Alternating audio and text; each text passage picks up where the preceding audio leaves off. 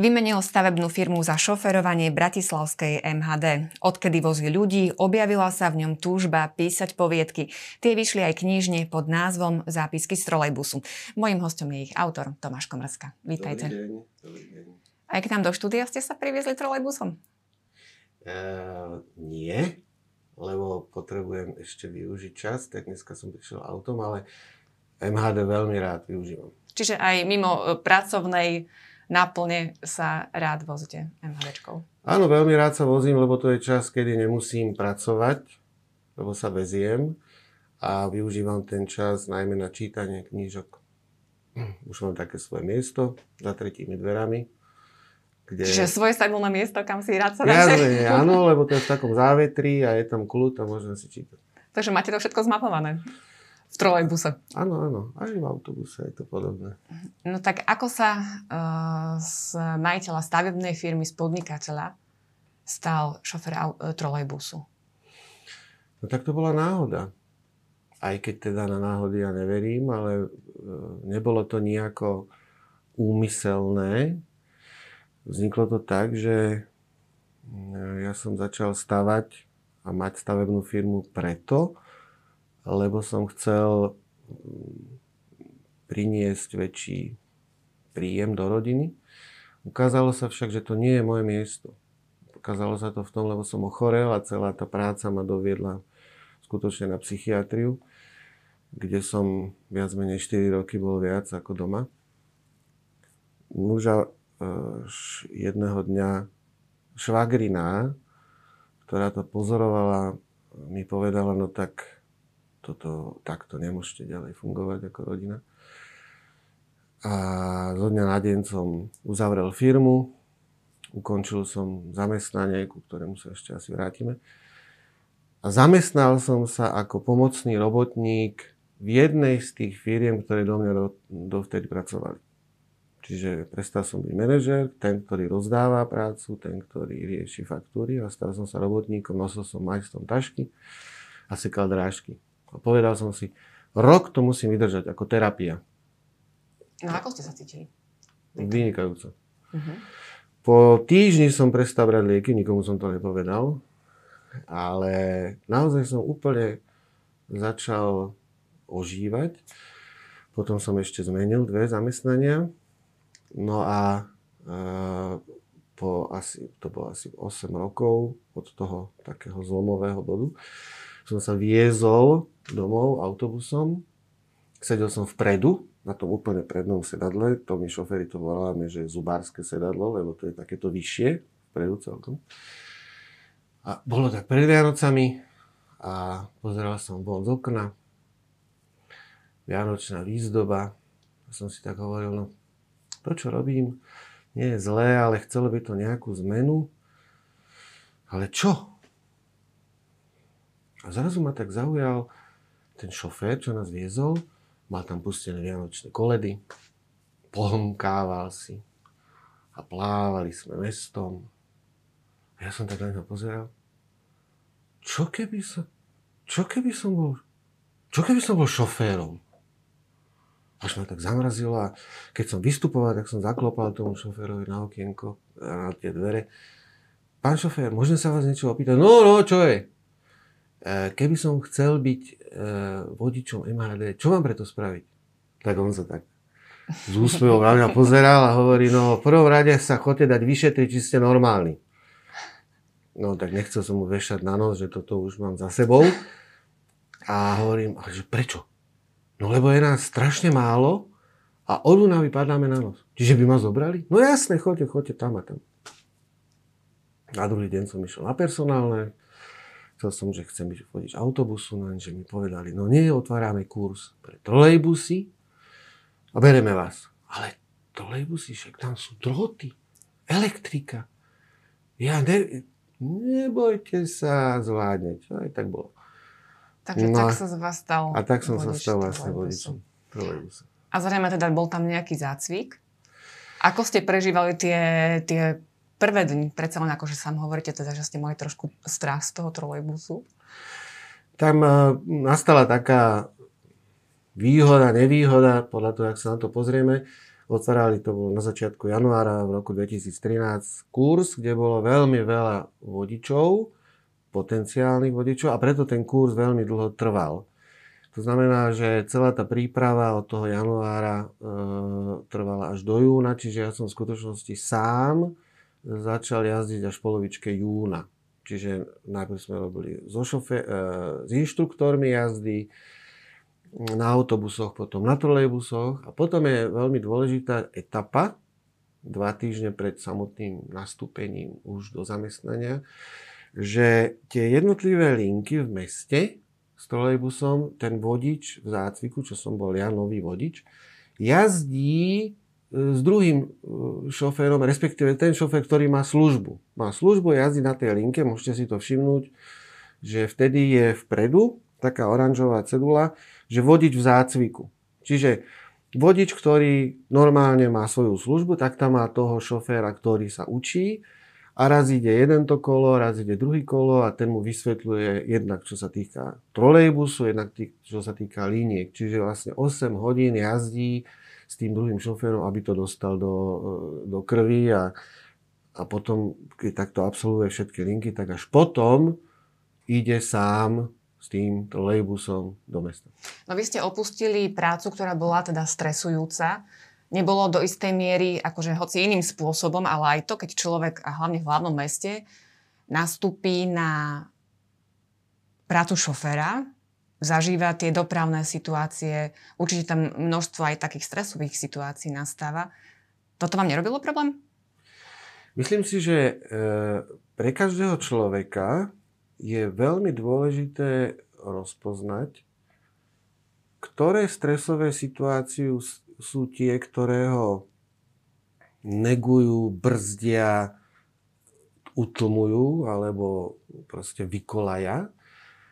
A potom stresové situácie, ktoré sú výzvou pre, pre, pre to, aby sa aktivoval, pre to, aby, aby, aby sa prejavil. No a toto presne je ten môj prípad, že tá stresová situácia v tej doprave pre mňa absolútne není stresová. Uh-huh. E, poviem príklad. Prišli do, do Bratislavy, do dopravného podniku, dvaja chlapí z Oravy, ktorí pracovali v lese a jazdili na všetko možnom, zvážali drevo, vedeli si poradiť so všetkým a vedeli e, na všetko možnom jazdiť. A rozhodli sa, neviem z akého dôvodu, že chcú jazdiť MHD Bratislava. Prišli do kurzu, samozrejme tam je najprv teoretická časť, potom praktická. Po tretej jazde po meste s inštruktorom sa zbalili a povedali, no my s takomto blázenci jazdiť nebudeme. A vrátili sa s veľkou vďačnosťou naspäť na svoje pôvodné zamestnanie. Čiže pre jednoho tá istá situácia je e, likvidačná a pre druhého rozkvitne. Čiže ja som až po x rokoch objavil v tomto zamestnaní, no tak ale toto je presne to, čo mne sedí. Takže nedá sa to tak paušalizovať, že e, napríklad nejaký manažer firmy, ktorý zažíva nejaký nápor, stres, e, rieši naozaj zložité situácie, ktoré vám vtedy nevyhovovali a do, do, dohnali vás naozaj, dá sa povedať, až na také dno, ktorého ste sa potom museli odraziť Uh, nedá sa to tak paušalizovať. Každý si musí nájsť to svoje správne miesto a nájsť to, čo, čo je vlastne jeho skutočné povolanie. Presne tak. A nehovoriac o tom, že to povolanie sa počas života môže meniť. To, ako sa človek vyvíja, tak dozrieva do rôznych mm, pozícií a možno, že keby som toto zamestnanie robil pred 20 rokmi, že by to nebolo ono. Ja som po škole nastúpil ako správca kostola Círke Bratskej v Bratislave na Cukrovej. A presne tam som mal ten pocit, že som na svojom mieste a bol som presvedčený, že to je do konca života. No len potom prišli deti a chceli sme si privyrobiť, tak so súhlasom všetkých som začal podnikať. Dokonca to bolo tak, že vlastne priateľ prišiel za mnou, že nechceš mi postaviť dom, lebo som si všimol, že vieš toto tu všeli čo robiť. Všetci boli za. Iba ja som cítil, že to není moje miesto. A už na začiatku? Už na začiatku. To je ten zvláštny pocit tu niekde, že to je moje miesto, to není moje miesto. Manželka, áno, zamestnávateľ, áno, priatelia, áno, chod do toho. A ja som cítil, že nie. A som si vtedy som, si, som tomu nerozumel. A som si myslel, no, tak som buď som lenivý, alebo čo. Všetci hovoria áno a, a, a, a ty nejdeš. Tak som išiel, ale ne. A ne, ako trval ne. takýto stav? Ako dlho ste to dokázali zvládať? No 8 rokov to trvalo celá tá, akože tá stavebná aktivita. 4 roky som išiel dole vodou a ďalšie 4 roky som bol v rámci teda tých 8 rokov úplne dne. To bolo pre mňa utrpenie. Proste sa len zobudiť, že mám ísť na stavbu, že riešiť faktúry, že, že riešiť investora. No, No. Čiže možno na prvý pohľad by sa zdalo, že ste zažili taký kariérny prepad, ale vy to práve, že hodnotíte zrejme opačne. Že Presne tým, že tak. ste neboli na svojom správnom mieste, že naozaj to prepad teda nebol. Ja si myslím, že práve, že prepad je veľmi dôležitým, eh, že, že prepadnem na potenciálny nový začiatok. Lebo keď neprepadnem, no tak sa niekde pohybujem po tom site, ale až tedy, keď padnem, tak sa môžem znova postaviť a hovoriť, aha, tak toto nie a toto áno. Tak poďme k tej uh, práci, ku, ktorý, ku ktorej ste sa dostali, kde ste našli to svoje miesto v momentálnom uh, období života a to je tá práca trolejbusára. Na ktorých linkách jazdíte? Ako, ako, ako to vlastne vyzerá ten váš, ten váš deň? každý vodič dostane e, taký rozpis v 6-dňovom cykle, to znamená, že 4 dní robí, 2 dní má voľno, ale nie vždy, ale 6-dňový cyklus, ktorý sa e, je tam, dajme tomu, 30 služieb a keď dojde na koniec tých služieb v tom 6-dňovom cykle, tak sa zase vráti späť a pokračuje znova. Čiže robí napríklad 201, ďalší deň robí Takže nie je to 202. tak, že máte nejakú svoju linku, ktorú stále... To pre- sú, beriete. sú aj také prípady, napríklad v oblasti autobusov, ale u nás je to Mhm. urobené týmto systémom. Čiže ja si viem viac menej vyrátať veľmi teoreticky, pokiaľ sa nič nestane, čo budem robiť o mesiac, o dva. Viem si to. A to vám teda vyhovuje. A to mi Takýto- vyhovuje. Takýto štýl. A stane sa, že už aj poznáte niektorých cestujúcich? Či pri tom množstvu sa to nedá nejako? Áno, sú... Áno, na tých linkách, kde je veľmi veľa ľudí, tak je to horšie, ale ktorí jazdia napríklad s tými malými autobusmi okolo Slavínu, okolo hradu, no tak tých ľudí poznajú úplne všetkých a už im stojí pri bráne a už vie, že aha, dneska nejde, asi mu niečo je, počkáme ho, čiže tam už je taký ten rodinný podnik, lebo sa už naozaj poznajú. Pri týchto väčších linkách je to horšie, ale napriek tomu sa, napriek tomu sa s niektorými poznáme aj sa zdravíme. Tak aj cestujúci sú pre vás veľmi taký inšpiratívny, zase pri vašej druhej záľube, ktorá začala s jazdením mm, na trolejbusoch a to s písaním. Ako ste sa vôbec dostali k tomu písaniu? Tiež to bolo také, že zo dňa na deň to prišlo, že áno, teraz chcem písať, mám nejakú inšpiráciu, mám nejakú motiváciu k tomu, aby som to dával na papier, to, čo zažijem? Um, kurz trval 6 mesiacov a po tých, ešte potom bol ten zácvik 2 týždne a potom som si prvýkrát sadol do toho trolejbusu ráno o pol, št- o pol štvrtej a idem mestom. Ja hovorím, som si povedal, toto sú také pocity, ktorí moji kamaráti nepoznajú. Ja sa musím s nimi o tom podeliť. Lebo to bolo pre mňa tak nové a tak dobré a tak som sa cítil dobre, že ja im to musím napísať. To je tak super. Nie, že to teraz všetci musia ísť robiť moji kamaráti, ale aby vedeli, že ja som na tom svojom mieste. No tak vznikla prvá poviedka. O týždeň druhá. A mňa to samého prekvapilo, že ma to nútilo písať to, čo som zažíval. Ale začal som si všímať rôzne detaily v rámci trolejbusu, vonku. No vznikla druhá, tretia. A po siedmej poviedke sa mi ozvali z jedného časopisu, že počúvaj, že dostalo sa nám e, tieto tvoje zápisky, že nechcel by si to uverejňovať, ale ja hovorím, ale ja viac nemám, mám iba tých sedem. Á, neboj sa, naozaj. Odtedy pribúdali ďalšie, no a teraz to je priemerne, tak za rok je tých 25, zhruba dve za mesiac. No takže odtedy to chodí pravidelne v tom časopise.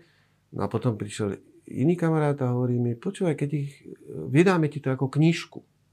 To bolo na začiatku toho písania. A hovorí, no ale keď čo? No musíš ich napísať 100, by bolo z čoho vybrať.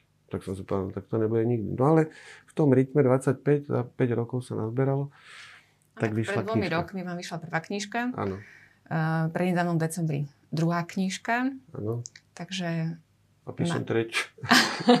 takže naozaj je veľa, veľa tých inšpirácií, ktoré vás motivujú k tomu, aby ste písali.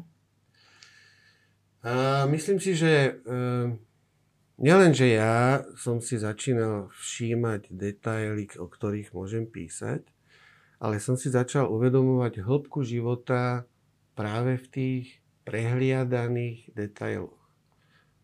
A to nielen ako vodič trolejbusu, ale vo vzťahoch, v rodine, vo vzťahoch s priateľmi, so susedmi, v obchode, proste v rôznych situáciách, že vznikajú situácie, ktoré majú veľkú hĺbku, oveľa hovoria, oveľa hovoria tie situácie a my ich proste prehliadame. Že to je strašná škoda. Že, že, sa, že, že, že sa ženieme za tým, že budú čo Vianoce, alebo že sa ženieme za tým, že pôjdem na dovolenku, neviem kam. A pritom ja môžem byť na dovolenke každý deň a niekoľkokrát. Na tej vašej druhej knižke na titulnej stránke je taká anekdotka, tam pár stojí vlastne na zastávke a vidí tam teda, že niečo prefrčalo okolo nich a tam je taký dialog, že čo to bolo? Ušiel nám trolejbus? Nie je život, drahá život. Máte teda pocit, že nám ten život trošku tak nejako uteká? Uh, k tomu ešte obrázku, že toto je môj vymysel, toto je ilustrátor, ktorého som prizval ku spolupráci, nikdy som v živote nevidel. Po prvej sms keď som mu napísal, e, musím to ozrejmiť, ešte sa k tomu vrátim, že po prvej knižke mi hovorila jedna priateľka, že budeš písať aj druhú? Ja hovorím, tak ja ju nepíšem, ja píšem príbehy, to redaktorka z toho vyberá a tvorí tú knižku. Týmto Janku pozdravujem, ktorá je za tou knižkou. A, ale mi hovorí tá priateľka, no ale chcel by to tam nejaké obrázky mať. No, tak som doma z knižnice vybral knižku s ilustráciami, našiel som tam meno, cez Facebook som ho našiel, napísal som mu SMS-ku, som ten a ten, píšem príbeh z trolejbusu, nechceli by ste to ilustrovať. A on odpísal áno. No, tedy spolupracujeme. No a on, sme mu ho vyzvali teda, či by napísal obálku, čiže on nielenže nakreslil tú obálku, ale napísal aj ten slogan na základe toho, že si on čítal tie, tie príbehy. Čiže on odpovie na tú otázku. Áno, myslím si, že nám dosť často uniká chuť života práve tým, že ho púšťame medzi prsty tie drobné diamanty tých denných, drobných zážitkov alebo, alebo situácií, ktoré proste necháme plávať, čo je veľká škoda. Možno aj tie diamanty a tie bežné malé zážitky nechávame unikať aj preto, že nie sme možno tak nastavení na to. Že naozaj nás tak poholcujú možno iné veci, ktoré tak viac kričia, sú viacej tak nápadné. A takisto aj keď však uverejňujeme vaše poviedky aj našom denníku Postoj. Mnohí naši diváci ich aj čítali. A naozaj tam vidieť, že aj to vaše nastavenie je také vľúdne, také láskavé, také, také empatické a mnohom je to aj taká reakcia na nejakú takú agresivitu, s ktorou sa stretávate, možno taká nevrlosť aj z niektorých cestujúcich alebo aj nejakých okolností, ktoré sú alebo čo práve ten váš postoj, že to takto teda spracovávate, že, že takto ste nastavení, že, že je tamto pochopenie? Možno práve vďaka tomu pádu a zisteniu, že, že som, a tomu zážitku, že som bol dlho na mieste, ktoré nebolo moje a tá nespokojnosť a tá, tá taká tá vyčerpanosť z toho, že nie ste na svojom mieste, mi prináša, obr- asi umocňuje tú vďačnosť za to, keď môžem byť na svojom mieste. A myslím si, že veľa ľudí je nespokojných, nevrlých, lebo jednak nie sú na svojom mieste, sú nedocenení. No a sú nedocenení aj preto, lebo nerobia to, čo by mali robiť. Sami to necítia, ostatní to vnímajú, že to není dobre, čo, čo... No tak asi to je odpoveď. Uh-huh. A vie aj vás niečo rozčuliť pri tej vašej práci? pri tej práci nie. Skôr si myslím, že keď napríklad e, vznikne konflikt niekde inde, môže v rodine vzniknúť prirodzene a nemám to vysporiadané a idem s tým do roboty, tak potom tá nálada sa prejaví samozrejme aj v tom zamestnaní, ale to nesúvisí priamo s tým zamestnaním. Čiže v tom zamestnaní prežívam asi takú, že no nie, nemám dôvod. Nemám dôvod. Takže naozaj sa potvrdzuje len to, že ste si našli to, čo vás naplňa a chodíte rád do práce. Veľmi rád, veľmi rád. Je to ale také sedavé zamestnanie. Toto vám trošku neprekáža, alebo nechýba vám možno taká nejaká aktívnejšia, aktívnejšia zložka tej pracovnej náplne? Um, dalo by sa povedať, že napríklad prvý rok, po prvom roku jazdenia s trolejbusom som začal mať veľmi vážne problémy s nohami trpli mi, nevedel som spávať. No až po x rozhovoroch a pátraní som zistil, že je strašne dôležité, ako je to sedadlo e, nastavené a že je veľmi nebezpečné, čo si ľudia neuvedomujú, že keď sedia tak, že hrana toho sedadla sa opiera e, zo spodu o stehna. Lebo vtedy sa stláčajú nervy, cievy. No, ideálne sedenie je také, že sedí človek len na zadku a potom sa opiera nohami o zem a noha je vo vzduchu. To je veľmi dôležitá vec pre vodiča. No, ale čo sa týka toho pohybu, o to sa mi postaral syn najstarší, ktorý si kúpil farmu, kde chová a pestuje všeličo a kde ja môžem chodiť týždeň, eh, v týždni raz, dvakrát čo ma udržuje pri živote. Okrem toho si spomínam na tie veci, čo som bola kedy robil z rôznych remesiel. Čiže tam mám pohybu dosť. Teším sa tam a niekedy sa ešte viacej teším, keď idem naspäť unavený. Čiže potom odpočívam 4 dní v robote, keď jazdím a len sedím. A to farmárčenie vás ne, nezaujíma natoľko, že by ste možno raz presedlali na to, že sa z vás stane farmár? Presne, presne to, že nie. Uh-huh. Lebo ja potrebujem mať gazdu, ktorý mi povie, čo mám robiť. Ja nemôžem nie zodpovednosť za tú farmu. To by som neuniesol. Áno. Veď to je aj to, čo vlastne hovoríte a to je asi aj také... To je to teda, čo hovoríte, že sa oveľa lepšie cítite v zamestnaní, kde sú jasne dané pravidlá, ktoré máte plniť ako v povolaní, v ktorom musíte pravidlá tvoriť. Áno, áno. Takže platí to teda aj po 7 rokoch uh, vášho účinkovania na trolejbusovej scéne. Ešte Aha. stále to, to prvotné nadšenie, ktoré ste zažili v ten deň, keď ste si povedali, že chcete toto robiť, ešte stále trvá. Áno, áno. A aké máte plány do budúcnosti? Tak dneska idem o tretej do roboty, jazdiť do polnoci, už sa na to teším. Zajtra tiež, pozajtra idem na farmu a tam ďalej neviem. Takže vaša budúcnosť je vlastne nasledujúce dni, že takto to vnímate, že užívať si to, čo prichádza práve teraz? Čiže je dobré mať plány, len napríklad mám kolegu, ktorý mi, keď sa s ním stretnem, tak mi pol roka rozpráva, ako pôjde na dovolenku. A potom, keď sa s ním stretnem, tak mi pol roka rozpráva o tom, ako bolo na tej dovolenke. No ale to, čo cez deň zažíva, ho proste nerieši a ma uniká. To je mi ho ľúto tak e, ja som menej na dovolenke každý deň, lebo si užívam tie situácie, detaily s deťmi, s ľuďmi, konflikty, vyriešenie konfliktu, napätie, ale to dáva chuť tomu životu. Ja som vlastne na dovolenke stále. Čítať knižku, alebo ísť na farmu, alebo sa vrátiť z farmy, alebo sa ísť voziť.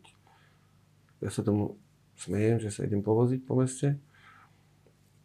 Ale potom si zase idem rád láhnuť, keď už 10 hodín, keď jazdíte, tak predsa len to je už veľa, že môžete vypnúť. že z každého toho kroku sa buď teším na to, že to je predo mnou, alebo na to, že to je za mnou. No ja sa teším z toho, že ste boli môjim hostom. Naozaj myslím, že e, cestovanie v MHD po tomto rozhovore nadobúdava taký nový rozmer. Ďakujem veľmi pekne za to. A prajem vám ešte všetko dobré a veľa spokojnosti.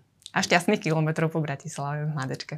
Vďaka. Ja vám prajem, aby ste aj vy vo svojej práci mohli čoraz viac zažívať kde je to vaše miesto, čo je to miesto a vedeli sa z toho vychutnávať. Vedeli si to užívať. Srdečná vďaka mojim hostom bol Tomáš Komerská.